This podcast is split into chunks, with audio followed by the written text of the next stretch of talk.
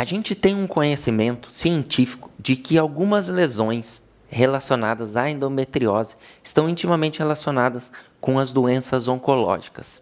E isso já é, de fato, conhecido por muitos de vocês. Mas eu gostaria de abordar nesse vídeo aqui não só essa relação, mas a relação na parte cirúrgica. Para você que faz endometriose profunda ou uma cirurgia pélvica profunda, você sabe que é importante o conhecimento da anatomia profunda. E esse conhecimento, ele vai ser muito mais adquirido se você vivenciar também a metodologia cirúrgica das cirurgias oncológicas, que são ressecções complexas e extensas.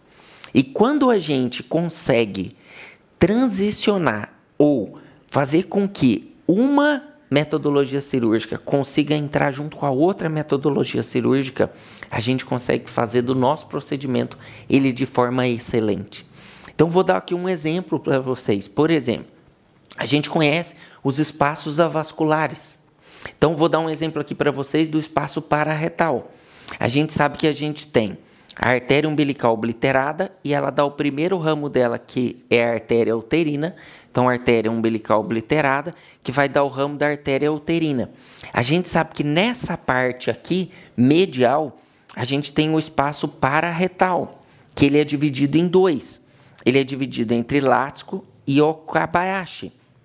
Toda vez que você tiver uma lesão no compartimento posterior, e tá isso tá. Aqui eu vou desenhar conforme eu acredito, né? E segundo a minha mentalização da cirurgia, que a gente tem aqui o útero e na região do útero sacro, aqui, bem embaixo aqui na região do útero sacro, a gente vê na região o compartimento posterior e não o compartimento lateral da região parametrial.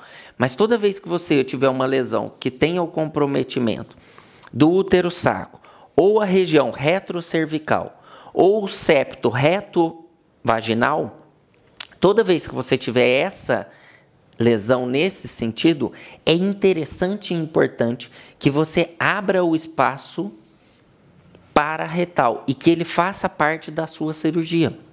E quando a gente vai realizar, por exemplo, a esterectomia radical nas cirurgias oncológicas, é importantíssimo a gente abrir esse espaço para a gente entender a relação entre o ureter e o plexo hipogástrico, para a gente lateralizar essas estruturas e fazer com que a gente as preserve durante a nossa dissecção.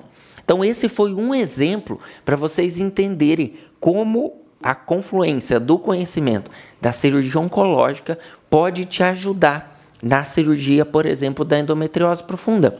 Um outro, olha só, uma outra dica aqui.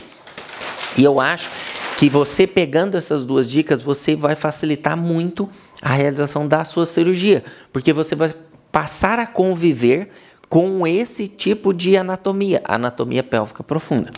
Quando a gente vai fazer a linfadenectomia pélvica, a gente tem como ponto zero nervo gênito femoral. E ele vai ser o nosso limite lateral na nossa dissecção.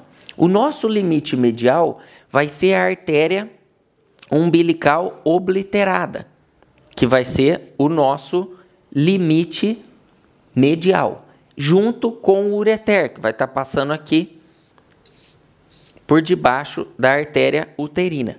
Mas é interessante porque, para você, por exemplo, in, invadir o reto peritônio profundo e identificar a inervação, então tronco lombosacro, a inervação do ciático, o nervo pudendo, as raízes sacrais, e provavelmente você está me ouvindo aqui, você já realiza essas cirurgias ou você está com interesse na realização desses procedimentos.